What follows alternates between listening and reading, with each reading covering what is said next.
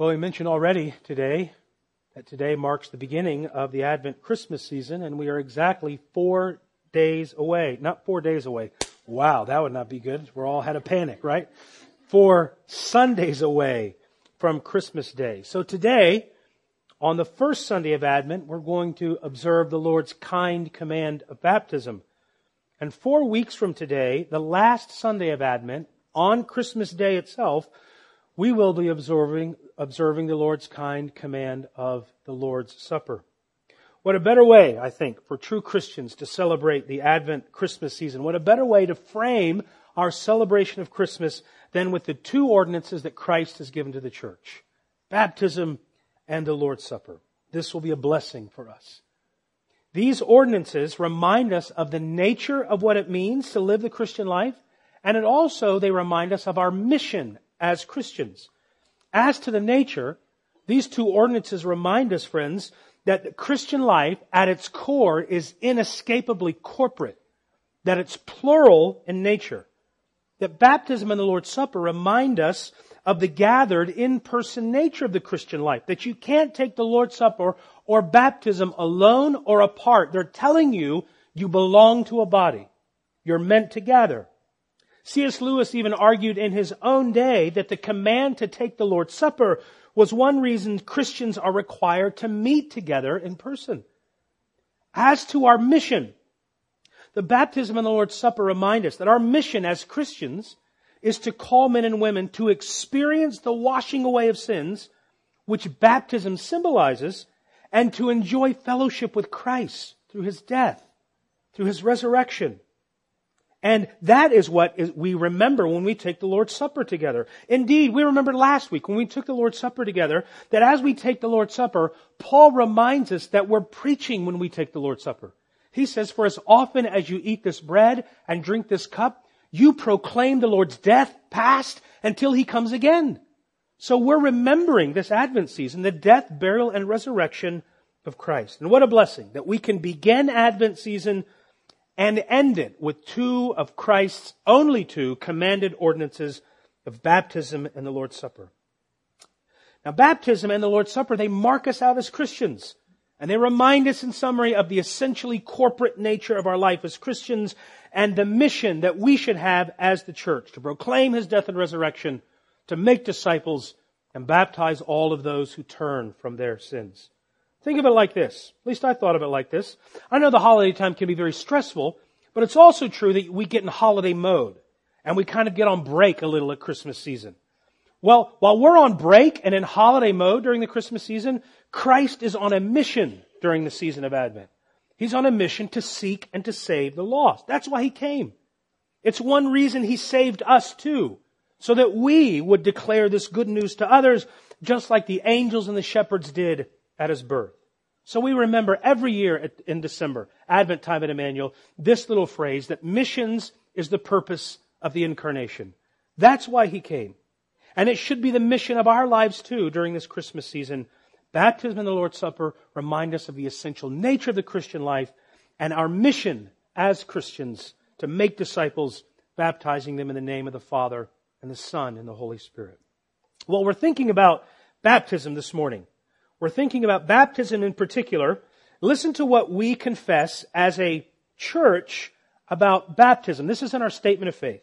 We believe that believers' baptism is done in the name of the Father and of the Son and of the Holy Spirit. That's actually part of our children's catechism this, this month. Not baptism, but who is God?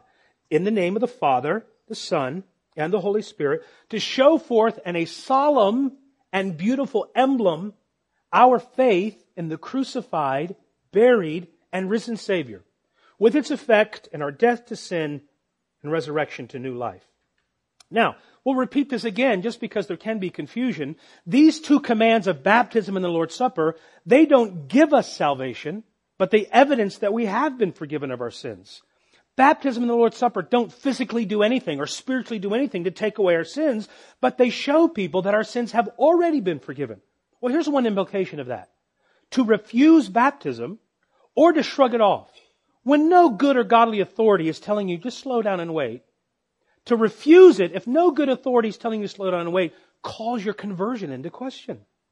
and to miss the Lord's Supper repeatedly while you gather for other suppers with just about everyone else and just about every other place is to disobey Christ's commands. And that calls your conversion into question too. These are serious commands. That evidence not that, not that he, they, that, not, not, not that they save us, but they show that we have been saved. We're two of these. Well, I want to think about this one line. Believer's baptism is shows forth in a solemn and beautiful emblem. We don't use that word emblem much or ever. I don't know. Have you used it this month? Have you used the word emblem this month? We, we might use the word like logo more often, like what's your team logo or what's your company logo. But I think emblem is richer than logo. An emblem is a visible picture, a representation of one's ideals and heritage with, it's replete with historical significance. So, the American flag is a visible picture of our country. It's an emblem with three-dimensional meaning, historic meaning, deeply symbolic meaning. It's not just a logo. It's an emblem. Or go back even further. Knights of old went into battle with the king's emblem on their shield or the emblem of the king flying overhead. The emblem was a sign of the king's rule, his person, even the house, the dynasty from which he was from. Well, Christians for centuries have said baptism is an emblem, a solemn and beautiful one. Because in baptism, we show forth in a solemn and beautiful emblem our faith in the crucified and risen Savior. Christian baptism is the emblem of our faith.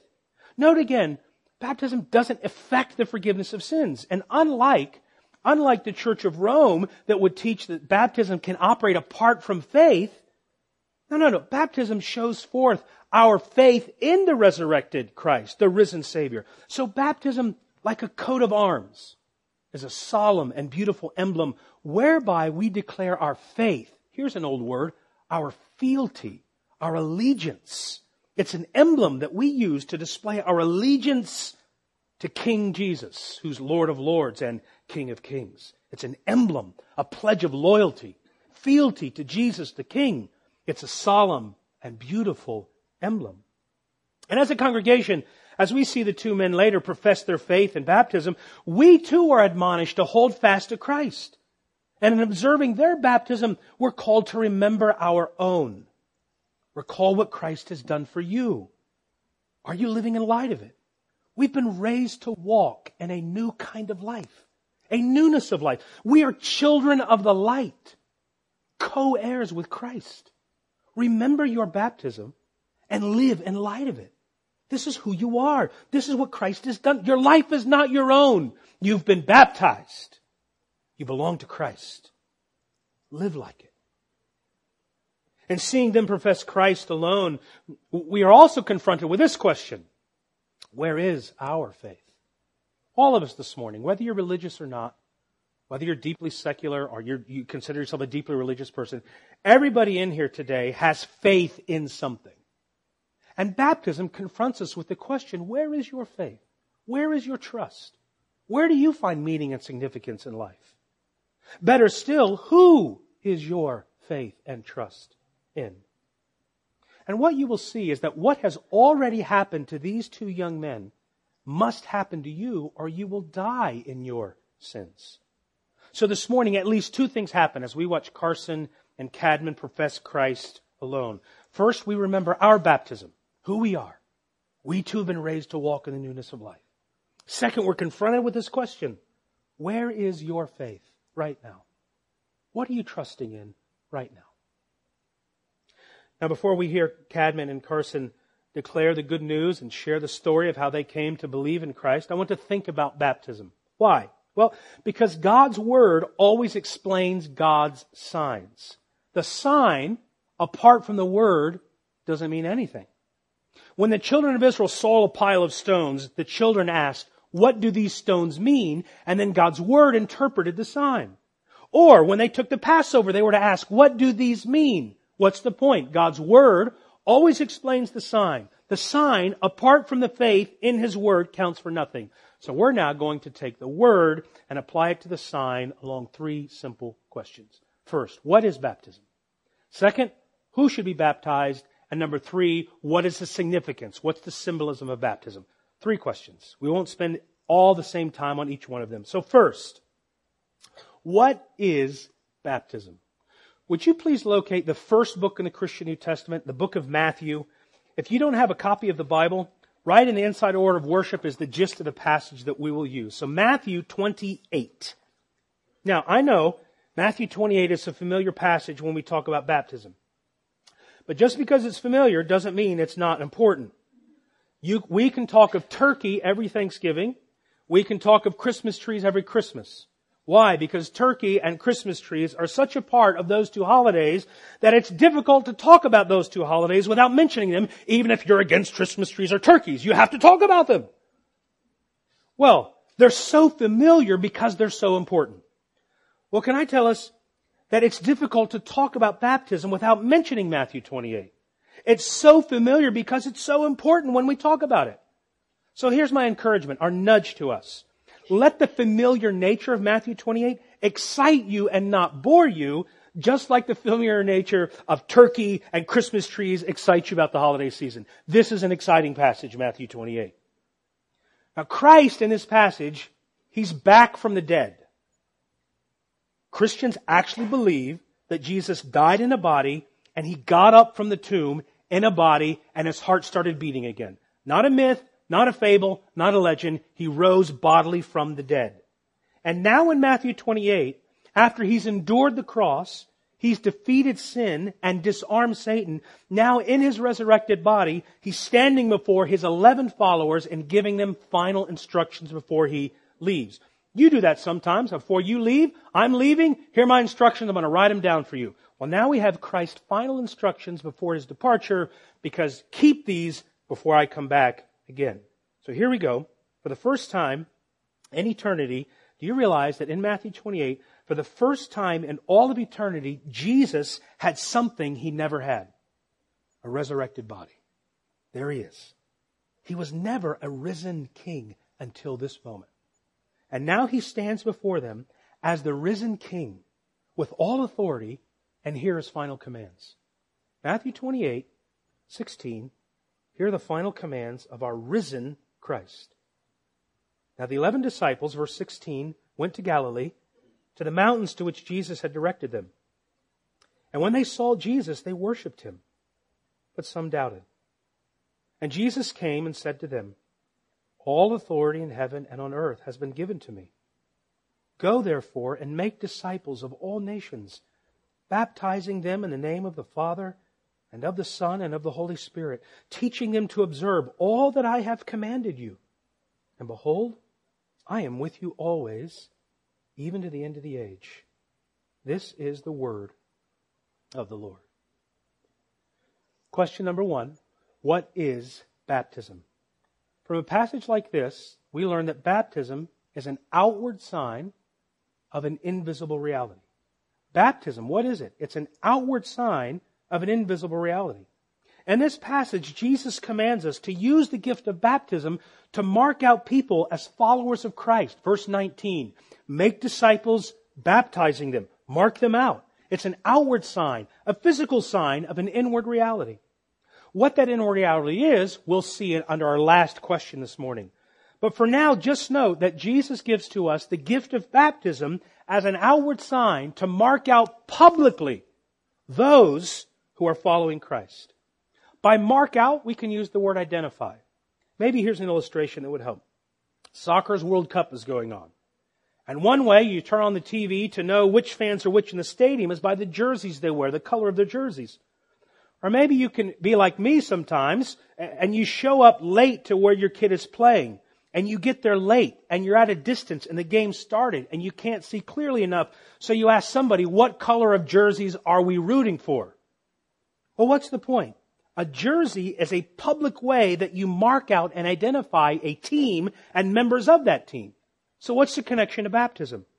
Can I put it like this without being trite? I don't want to be trite. I don't want to be irreverent.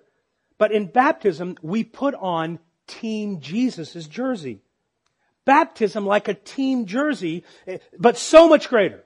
so much greater, marks a person out in a public way that identifies them as a follower of Christ. And just like you don't run onto the field, shirts and skins. You don't run onto the field in skins. You don't run onto the field without a shirt on. So you can't really live a Christian life in obedience to Christ without this emblem, without this baptism, this jersey of baptism. Now again, we'll say this in a moment. Sometimes moms and dads and pastors encourage their kids to wait. That's good. That's fine. But for now, we're just making this simple point. What is baptism? It's an outward sign of an invisible reality. That like a jersey, it marks you out publicly as a team member and follower of Jesus Christ. So today, Carson and Cadman are saying unashamedly, in their own words, I'm with Jesus. I'm on his team no matter what it costs me or no matter what may happen to me. I'm on Team Jesus. I'm professing that publicly.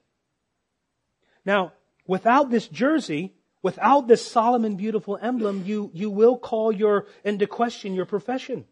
It doesn't create the relationship with Jesus, but, but, but, but it's an evidence of it. I mean, baptism, putting on a jersey. I love the Cowboys. You know that, right? I've worn a lot of Cowboys jerseys and they've never called my number in the game. Wearing a jersey doesn't mean you're part of a team. Baptism doesn't mean you're automatically a Christian. It doesn't do anything apart from faith.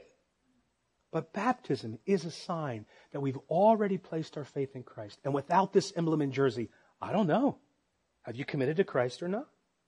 So what is it? An outward sign of an invisible reality. It's an outward desire to live under Christ, our captain. Second, who is it for? Well, according to Matthew 28, it's for all who want to follow Christ. Make disciples and baptize them. Now, here's an implication I would see from this text, that others too in history, that only those, you baptize only those who've already made a conscious choice to follow the Lord Jesus Christ as their only hope in life and death. Jesus' words seem to imply, make disciples, baptize them, that you don't baptize people who haven't already made a conscious choice to follow him as one of his disciples. That would mean, can I be a little disagreeable and go, this is going to get a little awkward for a moment? That means that it's wrong to baptize infants. Now, beloved, of course we're aware of the differences among good and godly Orthodox brothers and sisters. Many of my, one of my dearest friends before he moved out of town and forsook me was a beloved Presbyterian minister. I'm thankful for him. We texted this week even. We even prayed a few weeks ago for a solid Orthodox Presbyterian church here in town. We're thankful for them. However, we only have two ordinances that Christ gave to the church, and we don't do anyone any favors when we approach baptism with a measure of indifference. It's not fair to either position, nor does it treat the words of Christ seriously. He meant something by them. He meant, he meant something by them. Somebody is right and somebody's wrong among evangelical Orthodox churches when it comes to who should be baptized. Is it only professing believers? Or is it infants? So indifference, I'm, here's my pastoral admonition to us. Indifference or agnosticism regarding who should be baptized, regarding Christ's commands, is not necessarily a sign of charity. You shouldn't be indifferent to the Lord's commands and what it means. Our position at Emmanuel has always been that we believe the Bible teaches that only those who've already repented of their sins and trust Christ should be baptized. And no one could ever be an elder here who was not convictional about that matter that the Bible teaches only elders should be baptized. Other views aren't simply different, they're wrong. And I know my Orthodox Presbyterian friends who want their teaching elders to be convictional about that as well. Okay. Well, why does this matter so much? Who is baptized? What's the big, fat, hairy deal when you say who should be baptized?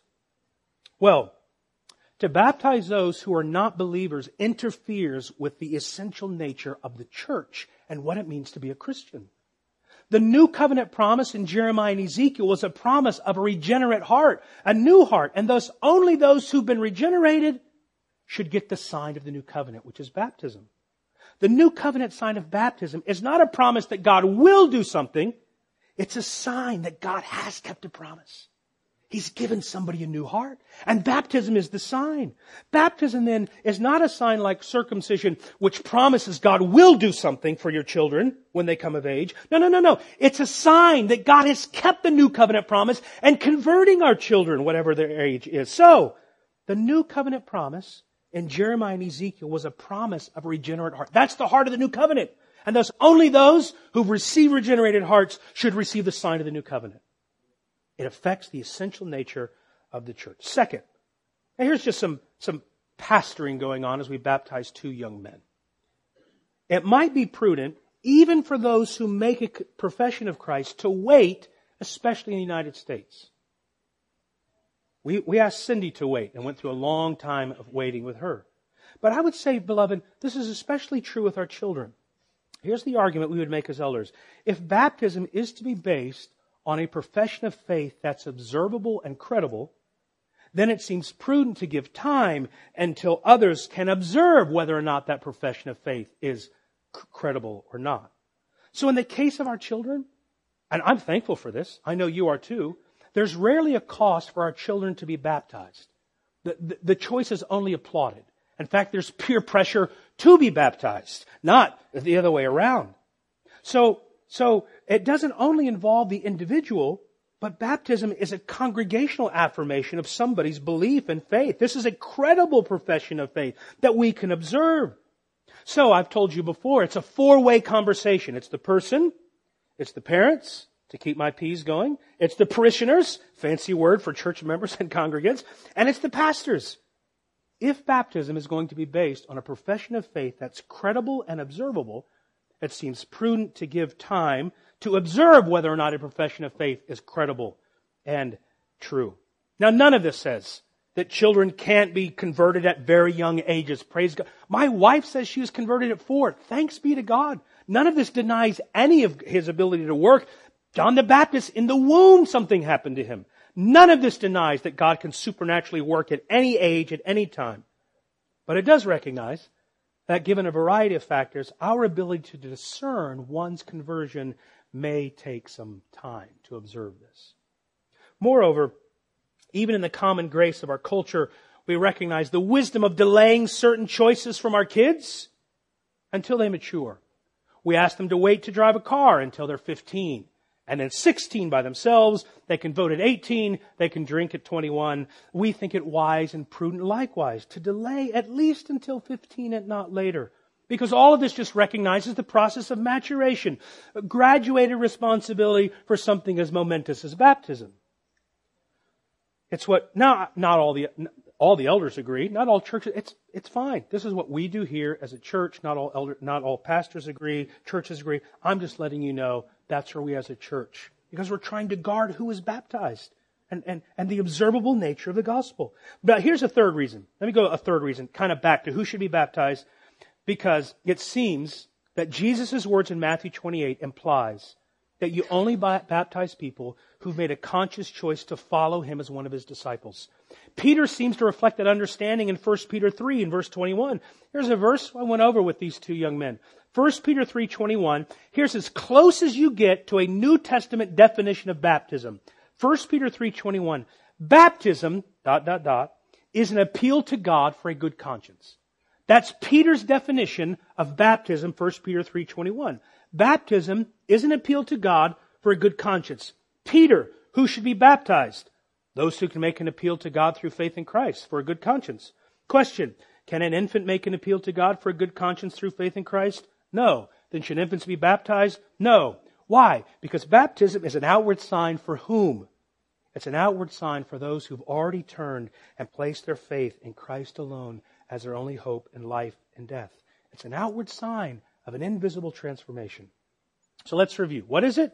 An outward sign publicly marking out followers of Christ. Who should be baptized? Only those who've already turned from their sins and placed trust in Christ. Think about it this way. Maybe this would help. Baptism is a drama, a reenactment of the gospel event in which a visible sign is given to what happened invisibly. Now, if the gospel, if baptism is an invisible sign of something that happened invisible, you can't have the sign before the reality actually took place.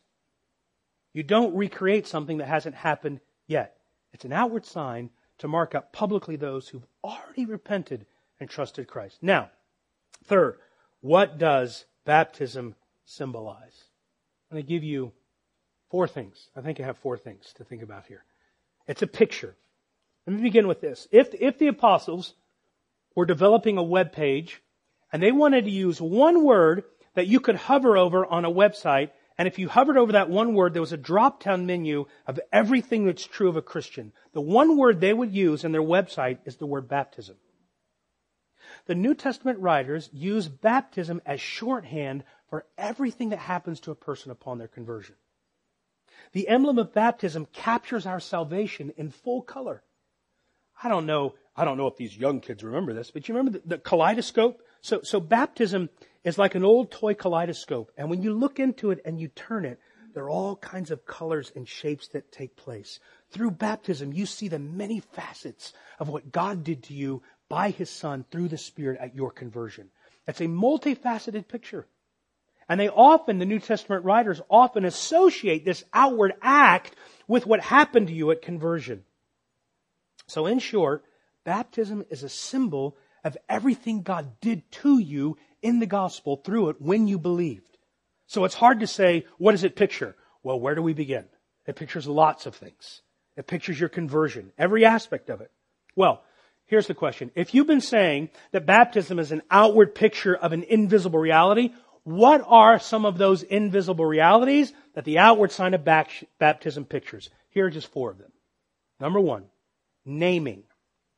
Baptism is a naming ceremony. Now, in the last, in the last picture, we'll see it, it does show forth our public commitment to Christ. That's true. But we often miss this, that in baptism, somebody besides us is making a public declaration. You still in Matthew 28? Matthew 28, 19, Jesus says, don't, don't overlook it. Jesus says we're baptized into something. What are we baptized into? baptizing them into the name of the Father, the Son, and the Holy Spirit. Now, what's happening? At baptism, God is giving us His family name. At baptism, God is going public with us. Baptism, as it were, can we put it like this? As a public adoption ceremony in which God gives us His name, His family name. At baptism, we're not simply going public with God. God is going public with us. That's the assurance that we have. That God is declaring publicly to the unseen angels and to everyone here today, I am not ashamed to call Carson or Cadman my son. Hear my declaration.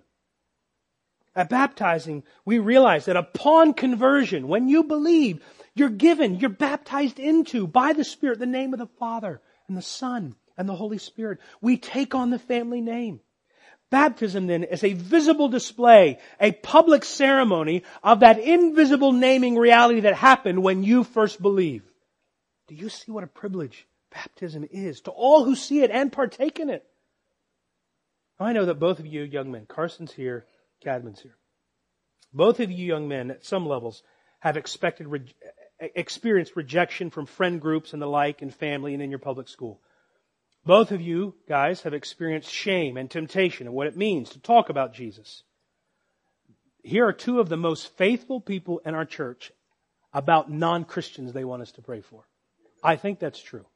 They are among the most frequent praying for their non-Christian friends. You know what it's like where friends have rejected you and the embarrassment that would come for associating with Christ.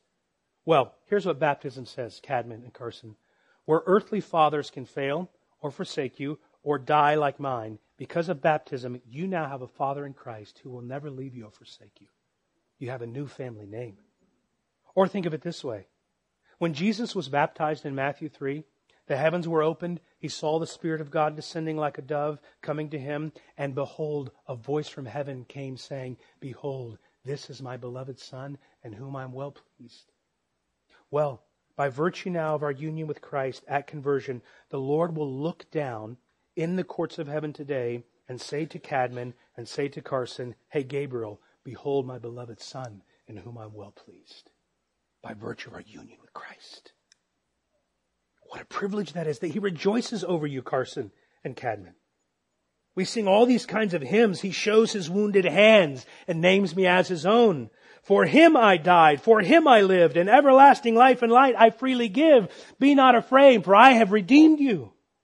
I've called you by name. At baptism, it's a naming ceremony, an adoption ceremony. God gives us the Trinitarian family name. And just like the Lord's Supper is meant to be an assurance of hope, so baptism is to be an assurance of hope for all those who know Christ. That God publicly marks us out as His own. The ceremony is not, is not simply about your faith and what you've done. It's about what He has done that you might become His son. It's a naming ceremony. Two, Baptism is a symbol of our cleansing. A few weeks ago, I've told some of you this story. A few weeks ago, while we were in another room, watching perhaps the last time that Clemson won a football game, we were in another room. Our dog leaped up on the counter and ate a whole plate of fudge. It was not a good moment. Now later in the middle of the night, the dog grew sick and left all of her sickness all over the carpet. And it took a long time, even finally a trip to Home Depot to get a professional carpet cleaner with professional grade cleaner to clean the filth from the carpet. There's an illustration. What's the connection? What do you suppose it would take to cleanse a soul from the filth of sin and guilt? Where do you go to buy something to cleanse a stained conscience? What do you do to make something right again that feels beyond your ability to do. What do you do then? Here's the great problem between us and God, all of us, that if God, if God should start enumerating our sins, who would be able to stand before the list that he gets? I mean, your spouse can come up with a list, but now what if God came up with a list? Some people, you may be here today, you, you want to start on the periphery of knowledge and ask questions that are hard to get a hold of you know, well, what about those who suffer? What about those who've never heard? I, I don't know if I can believe in a God who. But there's a harder personal question that you should think about this morning. It's this. Start closer to home. Start in the middle of the circle of knowledge that you know best. What will you do about your own shortcomings and your own sins? What will you do with those? If all that you've done or thought were displayed and played out before, would you be shamed or overwhelmed? How long would you run out of the room? And what would happen if God would start to mark out our sins? There's no carpet cleaner for your soul. Just listen as the people in the Bible wrestle with this question. Psalm 24. Who can ascend the hill of the Lord and meet with him? Well, he that has clean hands. Oh, I can do that. But a pure heart? How do you get a pure heart? Psalm 51 6. You desire truth in the inward parts. The purity that God demands is not external, it's internal. How do you do that? The only hope that we have, can I put it this way, is a cleansing that comes without human hands. In the Bible, one of the greatest pictures for what God does to our sins is He cleanses them. He washes them all away. Titus 3:5. He saved us not because of the righteous things that we have done, but according to his mercy, he washed away our sins. And baptism pictures what is necessary for every person in this room. God has to wash away the guilt of our soul. And baptism is a reminder. When you hear, I told Carson this yesterday, you've heard me say it before, when they come up out of the water and you hear the dripping come down, you think, there goes my sin. It's all washed away. I'm drip, dry, cleansed of all my sins.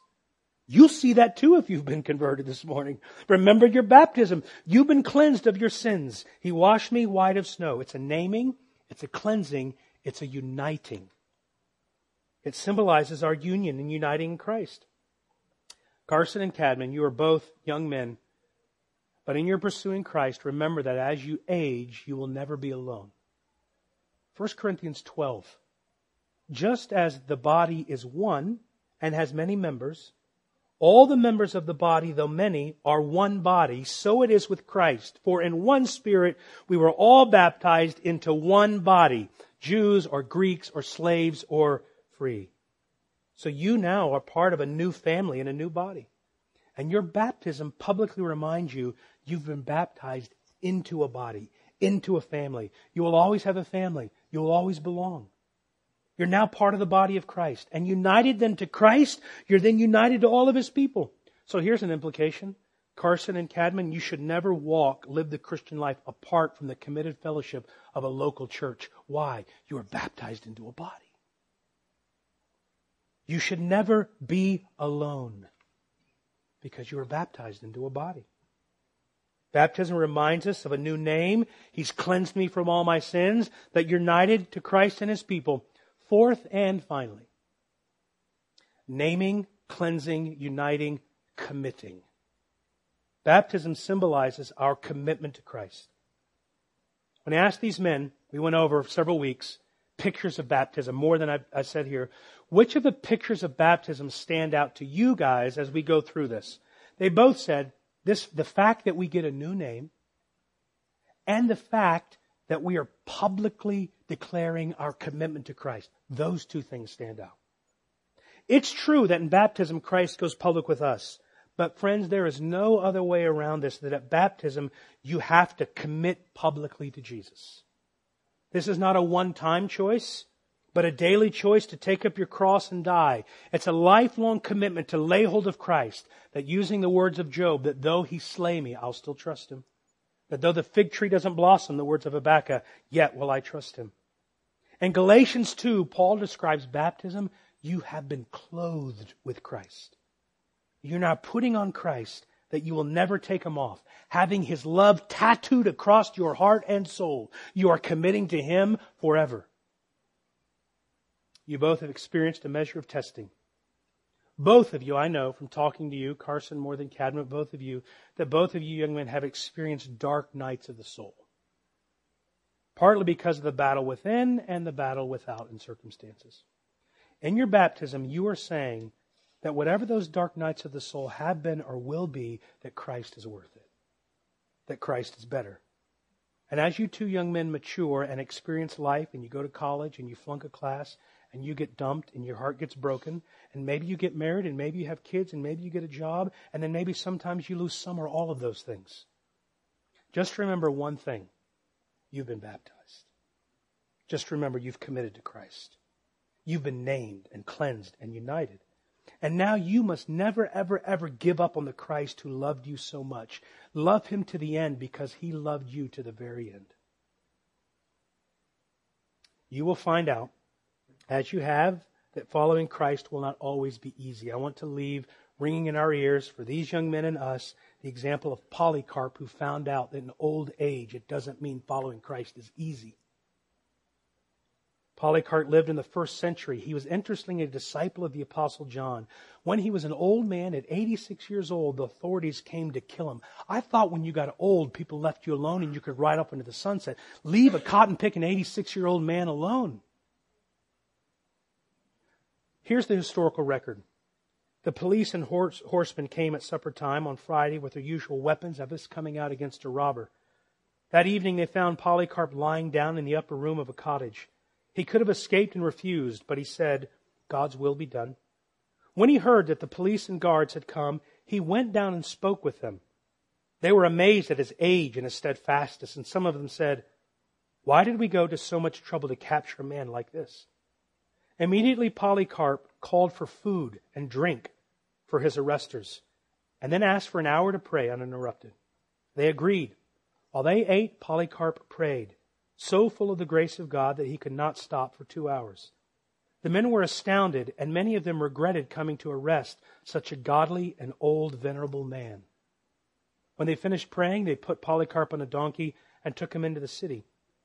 All they wanted him to do was to admit that he would be loyal to Jesus and Caesar. Don't give up Jesus. Just say that you'll worship Caesar too. But the old man refused the proconsul pleaded with him, have respect for your old age. Reproach Christ and I'll set you free. 86 years have I served him, Polycarp declared, and he has done me no wrong. How can I blaspheme my king and my savior? I have wild animals here, the proconsul said. I will throw you to them if you do not repent. Call them, Polycarp replied. It's unthinkable for me to repent from what is good to turn, to turn from good to what is evil. If you despise the animals, I will have you burned. You threaten me with fire, which burns for an hour and then is extinguished. But you know nothing of the fire of the coming judgment and eternal punishment reserved for the ungodly. So why are you waiting? Bring on whatever you want. 86 years I have served him, and he has done me no wrong. How can I blaspheme my King and my Savior now? Cadman and Carson, we pray that neither us nor you would ever, ever, ever face anything like that. But if you do, remember this day of your baptism.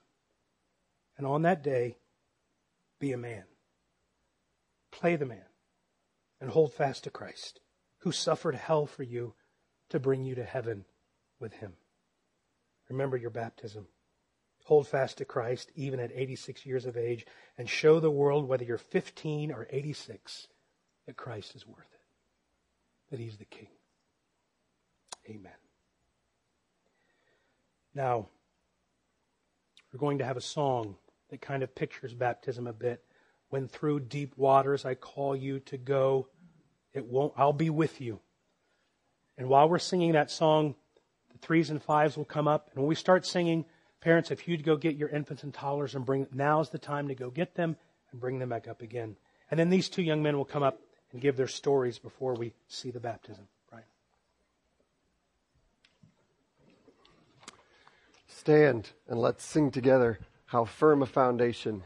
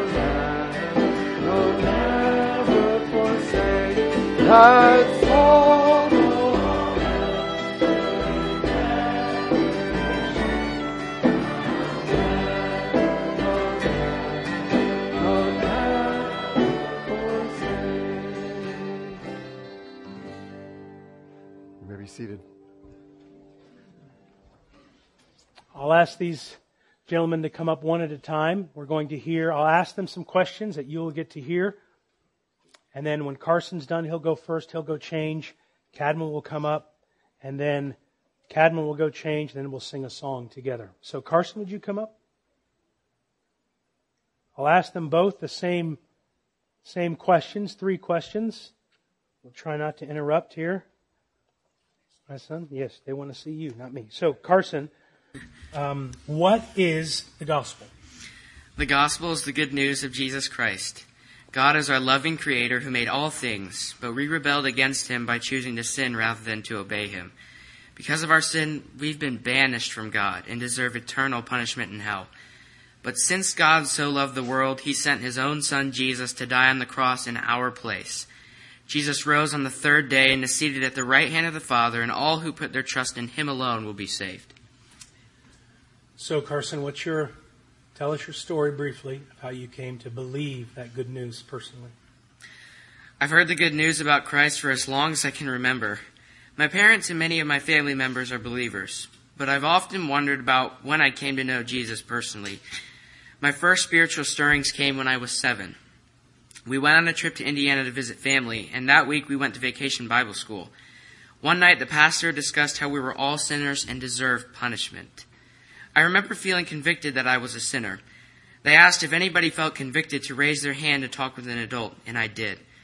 I prayed with a man who was there asking for God's forgiveness.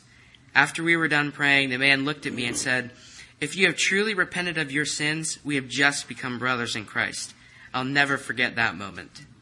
But I've speculated about that moment because there was no real change from how I lived after that.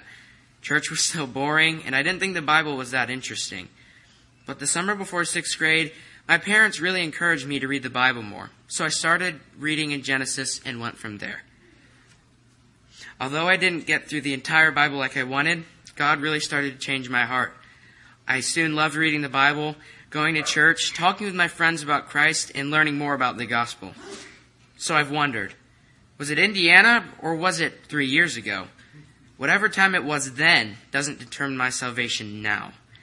Jesus says in John 3, whoever believes in him is not condemned, but whoever does not believe is condemned already because he has not believed in the only name of the Son of God. The important thing now is that my hope is my only hope is in Christ alone. So why do you want to be baptized? The sacrament of baptism shows us two things. First, we deserve judgment, and second, God has provided salvation from that judgment. In Noah's day, God judged the wicked with the flood. We today are no better than the evil people from Noah's day, and we deserve a greater judgment. But instead of wiping out the human race, God preserved the life of Noah through the ark. Just as God saved Noah, he offers to save all who trust in Christ alone for salvation. Since I've trusted and believed in Jesus, I want to go public by identifying with him forever and leaving my life of sin. Not only that, but God has promised me a new name in baptism, that name being his own. God is calling me as a father calls his own son. How can anyone resist such an offer? I'm, I'm thankful as a as a father and church member for the influence many of you have had in Carson's life too. I know leading up to this, I asked many of you individually, do you think Carson is ready? Do you see faith in his life? So this has been a congregational, uh, congregationally involved moment. So thank you all.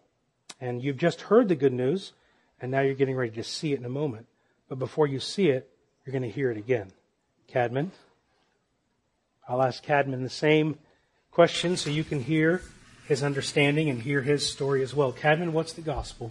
The gospel comes in a few parts. Firstly, there is the fact that God is perfect, sinless, and holy. He hates sin, it goes against his entire character. Secondly, God loves mankind more than we will ever be able to understand or comprehend. I will not walk a day in rational fear that God does not love me. Thirdly, mankind is sinful. We are arrogant, we put ourselves up as kings and do what is right in our own eyes, turning away from Christ. Daily. I am guilty of this, and I deserve to be cast straight into hell for my sins. But God made a way for me to walk out of my sinful path and on the path that leads to the light. Lastly, he sent his Son to be born of the Virgin Mary in a filthy stable, lead a perfect, sinless life through many temptations, and die on a cross carrying the sin of the entire world. He died that I may live, and rose that I may, be- and rose that I may believe he is God, and in doing so, give me a relationship with my Father in heaven. Cameron, what's the story of how you came to believe that good news? As many of you know, I was brought up here at ABC my entire life, which hasn't been very long, all things considered. My parents got divorced when I was around four years old, and that quickly changed the regularity of me going to church. Understandably, as a little kid, and for a long while, I did not enjoy going to church, and I did not see the point of going. My eyes were blinded by a young age. As I continued to grow, I continued to think that I believed in God and all the stories that I had heard from my wonderful, caring Sunday school teachers, such as Miss Connie. And then it happened, the big double digit birthday. A couple months into being 10, I began to question my faith. It felt like all the stories that I had heard were just that, stories, and I could not wrap my head around the fact that there was a God who I could not see that had every effect on my life. About a year after that, I took a dark turn. I walked in sin and in secret, hoping no one would spot what I was truly like and not knowing that there was a perfect God who was agonized by my sin. Several months later, it was like I came from the depths of the ocean of sin to about halfway to the top. I could not clearly see the light, but there was less sinful pressure in my heart. Around that time, I decided I would take a spiritual journey to decide whether I should continue on the path of sin or not, but without God, I plunged back underwater and blinded myself once again, but this time by sin. I should not have escaped that side of myself, but perhaps a few years later, I was alone, walking in darkness, and I felt a wave of guilt out of nowhere. So I stopped the sin of what I was doing till the guilt went away. Then I tried it again, and a few minutes later, I felt the wave of guilt again, so I stopped. That night, my heart was very heavy. I was at my dad's house, and God had pushed waves of guilt onto me, though I was not aware of who did it at the time. So I called my mother. She has raised me very well in the ways of Christ. And I knew I could tell her anything, and she would not be mad. She would help me back to Christ, which I am so grateful to say is what God does when we confess our sins to Him. I told her everything that was troubling me, everything terrible that I had done that I could think of that night. Uh, and each time I ended a call, I felt some peace until another thing struck my mind and weighed me down with guilt. It took about three months of this process, gradually getting more and more peaceful until I felt as though I was clean and free from my guilt. At which point, God pursued a relationship with me and helped my heart and mind to say yes. I had come to the surface of the water, and while looking at Jesus, I could walk on top of it Recently, my mind slowly turned from Christ, and I began, and I started to become blind again. But He grabbed my hand and pulled me past the blocks of sin that I had put over my head. I know that God loves me more than I will ever be able to comprehend. I know what He did for me at the cross, and I know that I can worship a God who will put me under His name and love me eternally. Cadman, why do you want to be baptized? I want to be baptized because I want to follow the command of Christ, and also because I want to tell everyone that I am truly on a path with Christ. I want to thank God for loving me enough to send His Son to die on the cross for my sins, and I want to humbly accept the amazing gift that God offers me the gift of joining His family and living and dying under His name. Amen. Carson will come first. I'm going to ask him two final questions, and then I'll ask you, particularly church family, uh, a question as well. So, this is a congregational ordinance that we're taking part of. So, Carson, stand up here. Carson, are, are you professing repentance from your sin and faith in Christ alone as your only hope? Yes. Do you promise by His grace through His Spirit to always walk in fellowship with His people? Yes. Church family, do you promise by His grace to pray for Carson and hold him accountable? Carson, upon your profession of faith, I baptize you, our brother, into the name of the Father, the Son, and the Holy Spirit, buried with him in the likeness of his death, and raised to walk in the newness of life.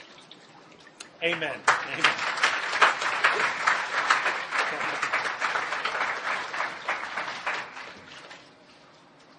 Cadman, are you promising repentance from your sin and faith in Christ alone as your only hope in life and death? Yes. Do you promise by His grace and through His Spirit always to follow Him in fellowship with His people? Yes. Church family, do you promise by His grace to pray for Cadman and hold him accountable? Amen. Cadman, upon your profession of faith, I baptize you, our brother, and in the name of the Father, the Son, and the Holy Spirit, buried with him in the likeness of his death, raised to walk in the newness of life. Amen.